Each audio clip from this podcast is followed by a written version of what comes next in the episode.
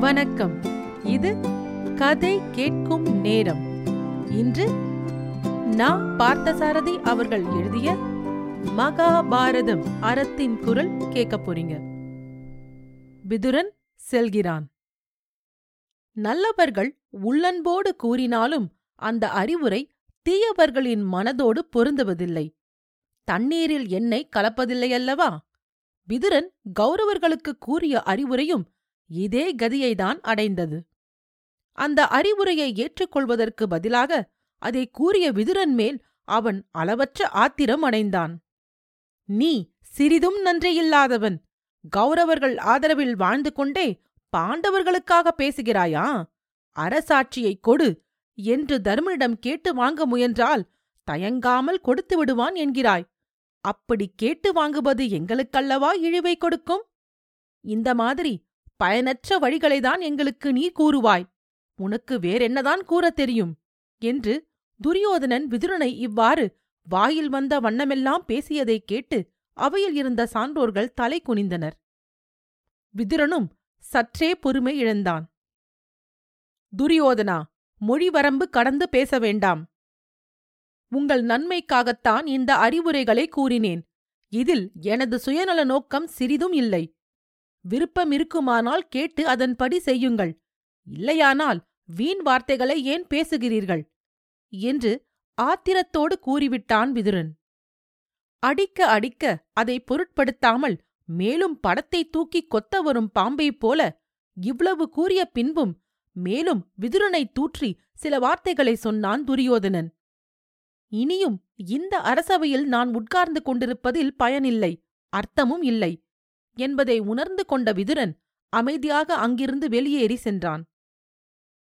இந்த மட்டிலாவது நம்முடைய எண்ணங்களுக்கும் விருப்பங்களுக்கும் தடை சொல்லிக் கொண்டிருக்கும் ஒரே ஒரு மனிதன் இங்கிருந்து வெளியேறினானே என்ற மகிழ்ச்சி துரியோதனனுடைய உள்ளத்தில் ஏற்பட்டது. இறுதியில் சகுனியைக் கொண்டாடி அவனுடைய ஆலோசனையையே ஏற்றுக்கொண்டான் துரியோதனன்.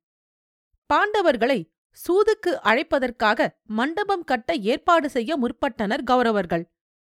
சித்திர வினைஞரும் சிற்ப வித்தகர்களும் தச்சர்களும் உடனே அவைக்கு அழைத்து வரப்பட்டனர். கண்டவர்கள் அதிசயத்து வியக்கத்தக்க அழகான மண்டபம் ஒன்றை கட்டுங்கள் என்ற கட்டளை பிறந்தது.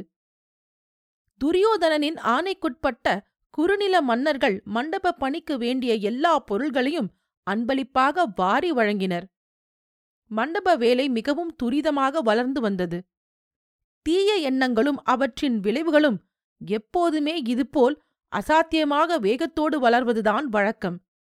ஆனால் வேகமான வளர்ச்சிக்கு எல்லாம் வேகமான அழிவும் தொடர்கிறது என்று எண்ணிக்கொள்ள வேண்டும். இந்த உலகத்து அழகெல்லாம் கூடி ஒன்று திரண்டுவிட்டதோ என்று சொல்லுமாறு மண்டபம் உருவாகி முடிந்தது. தன் வஞ்சகத்தின் முதல் படியாகிய அந்த மண்டபத்தை கண்கள் நிறைய கண்டு மகிழ்ந்தான் துரியோதனன். பின்பு கர்ணன் சகுனி முதலிய தன் தோழர்களை அழைத்துக் கொண்டு தந்தை திருதராட்டிரனை பார்த்து அவனுடைய சம்மதத்தை பெறுவதற்காக சென்றான்.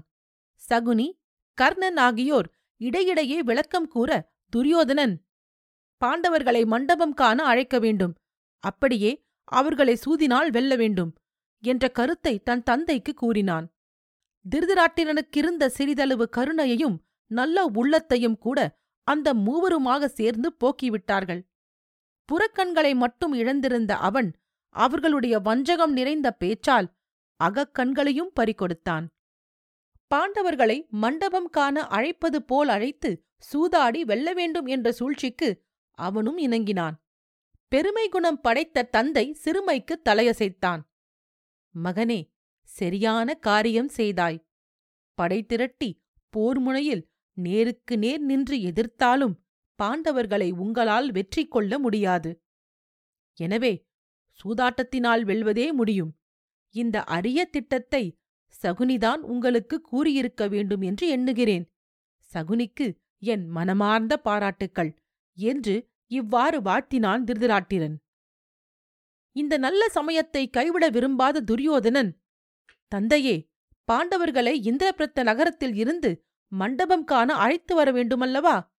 அந்த அழைப்பை மேற்கொண்டு செல்லத்தக்க தூதுவர் விதுரர்தாம். ஆகவே அவரையே தூதுவராக அனுப்பிவிடுங்கள் என்றான்.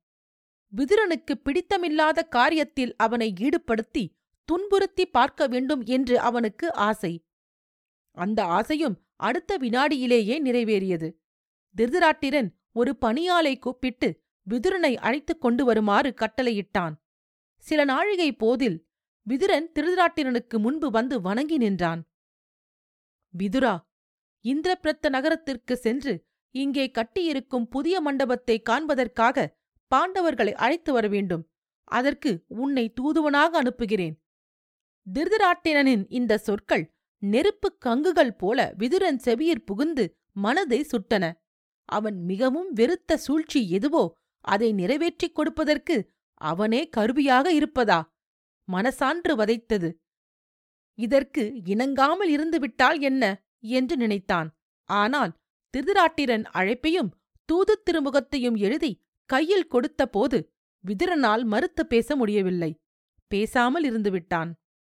துரியோதனனுக்கு இருப்பதைப் போல கூசாமல் பெரியோர்களை எதிர்த்து பேசும் துணிச்சல் தனக்கும் இல்லாமல் போய்விட்டதே என்று வினோதமான ஏக்கம் அவனுக்கு இப்போது உண்டாயிற்று. மனதையும் அதன் எண்ணங்களையும் மறைத்துக் கொண்டு இந்திரபிரத்த நகரத்தை நோக்கி தூது புறப்பட்டான் அவன். பாண்டவர் நலனில் அக்கறை கொண்ட தானே அவர்களை சூழ்ச்சியில் மாட்டி வைக்கலாமா என்றெண்ணும்போது நாம் என்ன செய்யலாம்? கடமைக்காகத்தானே தூது செல்கிறோம் என்ற சமாதானமும் அவன் மனதிலேயே உண்டாகும். விதுரன் தூது புறப்பட்டு வருகின்ற செய்தி பாண்டவர்களுக்கு முன்பே தெரிந்திருந்தது. சிறிய தந்தை முறையினராகிய அவரை வரவேற்பதற்கு ஏற்பாடுகள் செய்தனர். இந்திரபிரத்த நகரத்தின் அழகையும் செல்வ வளத்தையும் கண்ணாரக் கண்டு மகிழ்ந்து கொண்டே நகருக்குள் பிரவேசித்தான் விதுரன். இந்த அழகிய நகரத்திற்குரியவர்களின் நலம் நிறைந்த வாழ்வு இன்னும் சில நாட்களில் என்ன கதியை அடையப் போகிறதோ விதியின் போக்கை என்னவென்று சொல்வது என்று அவன் தனக்குள்ளே நினைத்துக் கொண்டான். பாண்டவ சகோதரர்கள் ஐவரும் விதுரனை அன்போடும் உவகையோடும் வரவேற்று உபசரித்தனர். விதுரன் திருதராட்டிர மன்னரின் திருமுகத்தை அவர்களிடம் கொடுத்துவிட்டு உங்களை அத்தினாபுரிக்கு அழைத்து வருமாறு உங்கள் பெரிய தந்தை திருதராட்டின மன்னர் என்னை இங்கே தூதுவனாக அனுப்பினார் என்று வந்த காரணத்தை கூறினார். விதுரன் கொடுத்த திருமுகத்தை படித்து முடித்த தருமன் இந்த அழைப்பின் அந்தரங்கமான நோக்கம் என்னவென்று எனக்கு விளங்கவில்லை என்றான். துரியோதனன் சகுனி முதலியவர்கள் செய்திருக்கும் சூழ்ச்சி நிறைந்த தீர்மானத்தை பாண்டவர்களிடம் தெளிவாக கூறிவிடலாமா வேண்டாமா என்று ஒரு கணம் தனக்குள் யோசித்தான். கூறிவிடுவதனால் எந்த தவறும் இல்லை என்று முடிவு செய்து கொண்ட பின் கூறிவிடுவது என்றே துணிந்தான். தருமா திருதராட்டிரன் உங்களுக்கு கொடுத்துவிட்டிருக்கும் திருமுகத்தில் என்னவோ மண்டபம் காண்பதற்காக வரவேண்டும் என்று அழைத்திருக்கிறான். வெளிப்படையான இந்த அழைப்பில் வேறோர் சூழ்ச்சியும் மறைந்திருக்கிறது. நீங்கள் மண்டபம் காண செல்லும்போது சகுனியின் துணை கொண்டு துரியோதனன் உங்களை சூதாடுவதற்கு அழைப்பான். நீங்கள் இணங்கினால் உங்களோடு சூதாடி உங்களுடைய எல்லா உடைமைகளையும் கவர்ந்து கொள்ள வேண்டுமென்று கௌரவர்கள் சூழ்ச்சி செய்துள்ளார்கள். உங்களை அழைத்திருப்பதின் அந்தரங்கமான நோக்கம் இதுதான். விதுரன் கூறியவற்றை கேட்டதும் தருமனுக்கு உண்மை தெளிவாக விளங்கிற்று. சூதாட்டத்திற்காக என்னை அழைக்கிறார்கள் என்று எண்ணும்போதே தருமன் உள்ளம் புண்பட்டது. ஒரு மனிதனின் எல்லா விதமான சிறப்புகளும் அழிவதற்கு சூது காரணமாக அமைய முடியும். அறிவு சத்தியம் ஆண்மை முதலிய உயரிய குண நலன்கள் எல்லாம் சூதாடத் தொடங்குகிறவனிடமிருந்து ஒவ்வொன்றாக நழுவி விடுகின்றன. கள் காமம் சூது என்று இவை மூன்றையும் விளக்கப்பட வேண்டிய குணங்களாக அறிஞர்கள் கூறுவார்கள். இந்த மூன்றிலும் கூட இறுதியில் உள்ள சூது மிகவும் பயங்கரமான ஒன்றாகும். எத்தனையோ மன்னாதி மன்னர்களையும் நற்குடி பிறந்தவர்களையும் கெட்டழிந்து போக செய்திருக்கிறது இந்த சூது. கள்ளும் காமமும் மனிதனுடைய உடலை பேரளவிலும் அறிவை சிற்றளவிலும் தான் பாதிக்கின்றன. ஆனால் சூதோ மனிதனுடைய ஒழுக்கம் சத்தியம் அறிவு எல்லாவற்றையுமே பாதிக்கக்கூடிய ஒன்றாக இருக்கிறது. சத்தியம் தர்மம் என்னும் இவை இரண்டை மட்டுமே வாழ்வின் குறிக்கோளாகக் கொண்டிருக்கும் என்னையும் இந்த சூது பாதிக்கும்படியாக விடலாமா? இல்லை ஒருபோதும் இல்லை. சூதாட்டத்தினால் தர்மபுத்திரனுடைய வாழ்க்கையில் மிகப்பெரியதோர் களங்கம் புகுந்துவிட்டது என்று நாளைய உலகில் இப்படி ஓர் அவசொல் எழும்படியாக விடலாமா? கூடாது கூடவே கூடாது. தர்மனுடைய மனதிற்குள் ஒரு சிறு போராட்டம் நிகழ்ந்து ஓய்ந்தது. திருதிராட்டினருடைய அழைப்பை ஏற்றுக்கொள்வதா புறக்கணிப்பதா? என்று போராடி முடிவு காண இயலாமல் நின்றது அவன் மனம். அரசவையைச் சேர்ந்த பெரியோர்களிடமும் விதுரனிடமும் தன் சகோதரர்களிடமும் இதை பற்றி கலந்து ஆலோசித்த பின்பே ஒரு முடிவுக்கு வரலாம் என்று தோன்றியது அவனுக்கு. உலகில் நாமெல்லாம் எண்ணுகின்ற எண்ணங்களைக் காட்டிலும் விதியின் எண்ணம் வலிமை வாய்ந்ததாக இருக்கின்றது. நம் எண்ணப்படி விதி நம்மை வாழவிடுவதில்லை விதியின் எண்ணத்தையோ நம்மால் அறிந்து கொள்ள முடியாது. சிறிய தந்தையே கௌரவர்கள் எங்களை எதற்காக அழைத்துக் கொண்டு போகிறார்கள் என்ற மர்மம் எங்களைக் காட்டிலும் உங்களுக்கு நுணுக்கமாக விளங்கியிருக்கிறது. எனவே நீங்கள்தான் இதை பற்றி எங்களுக்கு பயன்படும்படியான யோசனையை கூற முடியும். நாங்கள் இந்த அழைப்பை ஏற்றுக்கொள்ளலாமா வேண்டாமா? அருள் கூர்ந்து உங்களுடைய கருத்தை தெரிவியுங்கள். என்று தருமன் விதுரனை வேண்டிக் கொண்டான். அந்த வேண்டுகோளில் பணிவும் குழைவும் சிறிய தந்தை என்ற உற உரிமையும் நன்கு வெளிப்பட்டன. தருமா உரிமையும் அன்பும் கலந்த உன்னுடைய இந்த வேண்டுகோளுக்கு நான் பதில் சொல்லாமல் இருக்க முடியாது. எனக்கு தோன்றியதை சொல்கிறேன். கேட்டுக்கொள். சொல்லுங்கள் கேட்கிறேன். சூதாட்டத்தினால் விளையும் கேடுகளைப் பற்றி இப்போது நீ என்னவெல்லாம் சிந்தித்துப் பதறுகின்றாயோ அவற்றையெல்லாம் துரியோதனனுடைய அவையில் நானே கூறினேன் சூதாட்ட நினைவு கூடாது என்று சொல்லி தடுப்பதற்கு முயன்றேன். ஆனால் என் சொற்கள் அங்கே யாராவது பொருட்படுத்தி கேட்டால்தானே? பிறருடைய சிந்தனையினால் முடிவு செய்யப்பட வேண்டிய விஷயங்களை நாம் ஏற்றுக்கொண்டு கவலைப்படக்கூடாது என்று அன்றிலிருந்து ஒரு சங்கல்பம் எனக்கு உண்டாகியிருக்கிறது. எனவே உன் பெரிய தந்தையின் அழைப்பை ஏற்றுக்கொள்ளலாமா கூடாதா என்பதை நீயே சிந்தித்து உன் மனதில் தோன்றும் முடிவின்படி நடந்து கொள்வதுதான் நல்லது. இவை தவிர இப்பொழுது நான் வேறொன்றும் சொல்வதற்கில்லை. என்று பற்றில்லாத முறையில் அமைந்துவிட்டது விதுரனின் பதில். இந்த பதிலைப் பற்றி தருமன் தனக்குள் சிந்திக்க ஆரம்பிக்கும் முன் வீமன் குறுக்கிட்டு பேசினான். அண்ணா பொறுமையையும் உறவு முறையையும் நம்பி வீண் போக இனியும் நாம் பேதியர்களில்லை எந்த வகையிலாவது நம்முடைய வாழ்க்கையை கெடுக்க வேண்டும் என்றே கங்கணம் கட்டிக் கொண்டிருக்கிறார்கள் கௌரவர்கள்.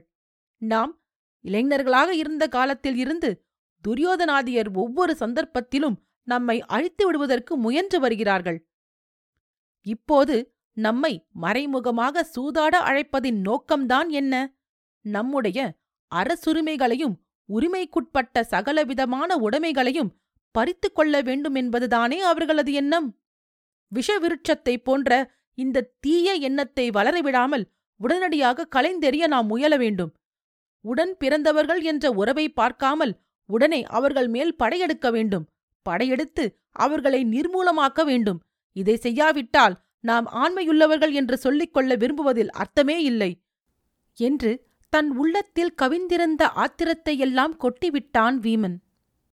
வீமனுடைய ஆவேச பேச்சு முடிந்ததும் அர்ஜுனன் தன் கருத்தை கூறினான்.